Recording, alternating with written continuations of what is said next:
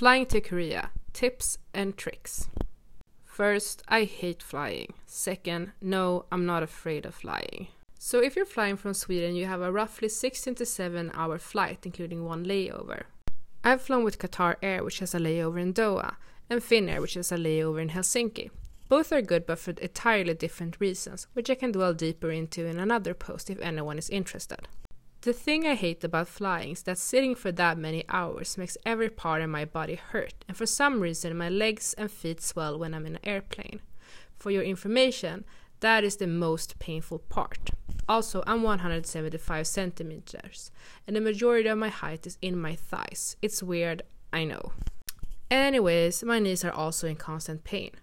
I like to consider myself quite well traveled, which is luckily has made me come up with some tips and tricks to avoid wanting to die during travel.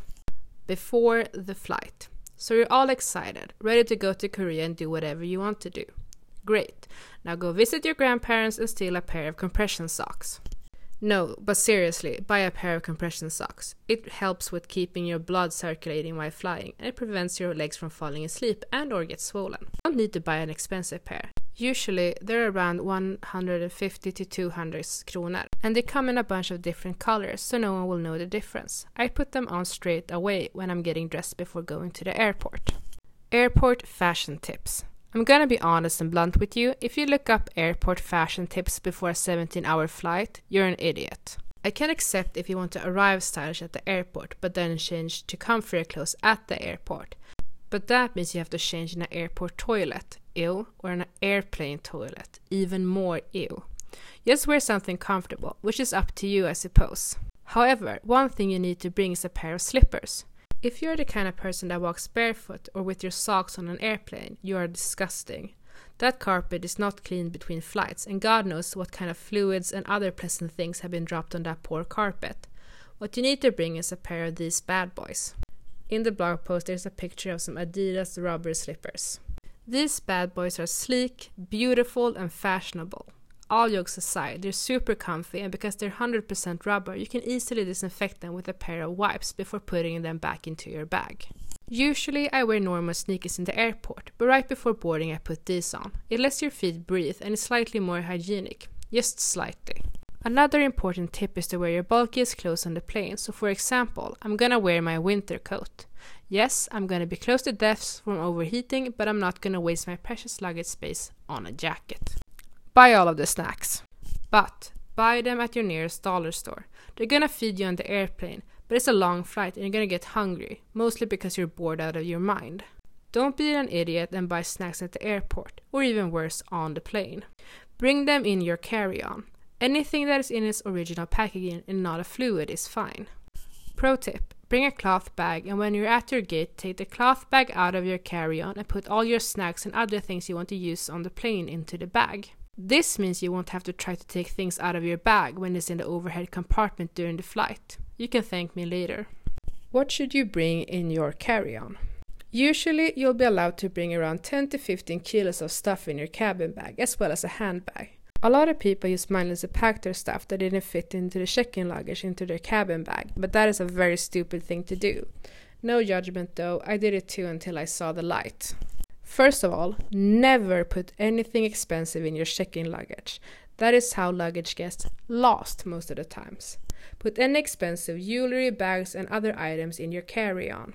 For example, I put my PlayStation 4 in my carry-on but more on that in another post. What you want to put in there is a cloth bag. As I mentioned above, put all the items you want to use during the flight into that bag once you pass security. So what are these items?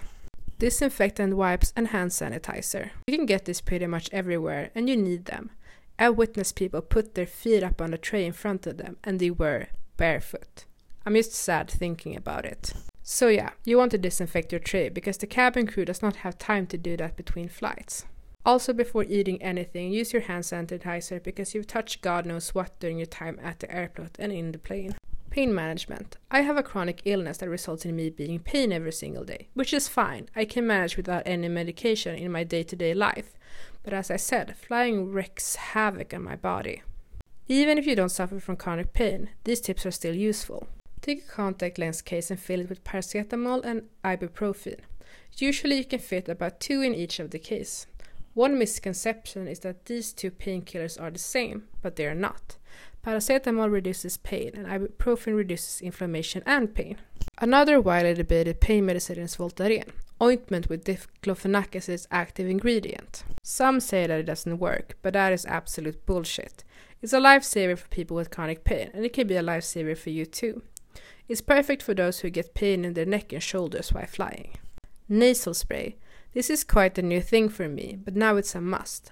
I usually never use nasal spray, but I realized that if you use it before takeoff, it reduces the pain you feel in your ears when flying. I also chew gum during takeoff, which also helps. However, make sure that the nasal spray you buy is a spray that reduces swelling in your sinuses. One set of clothes. So God forbid your luggage gets lost. That's why it's good to have a set of clothes and preferably two sets of underwear. Also put your cash in that bag as well, so you can buy any other must-have items as soon as you land in case your luggage gets lost. Scarf. On the topic of clothes, bring a scarf or an extra blanket. Yes, usually airplanes provide you with a blanket, and sometimes you can ask for an extra one. But if you bring a scarf, you can use it both for warmth but also to add support if you're uncomfortable. Maybe the seat belt is poking you or the seat is making your back hurt. You can then use the scarf to add support by folding it into a pillow or rolling it into a tube shape. On the plane. Seat placement. A lot of people try to book the coveted window seat, but I highly recommend against it for one simple reason. You will most probably have to go to the toilet sometime during the trip. Let's say you manage to fall asleep and you wake up and now you need to go. Do you want to wake up the people next to you and then climb over them? No, you don't.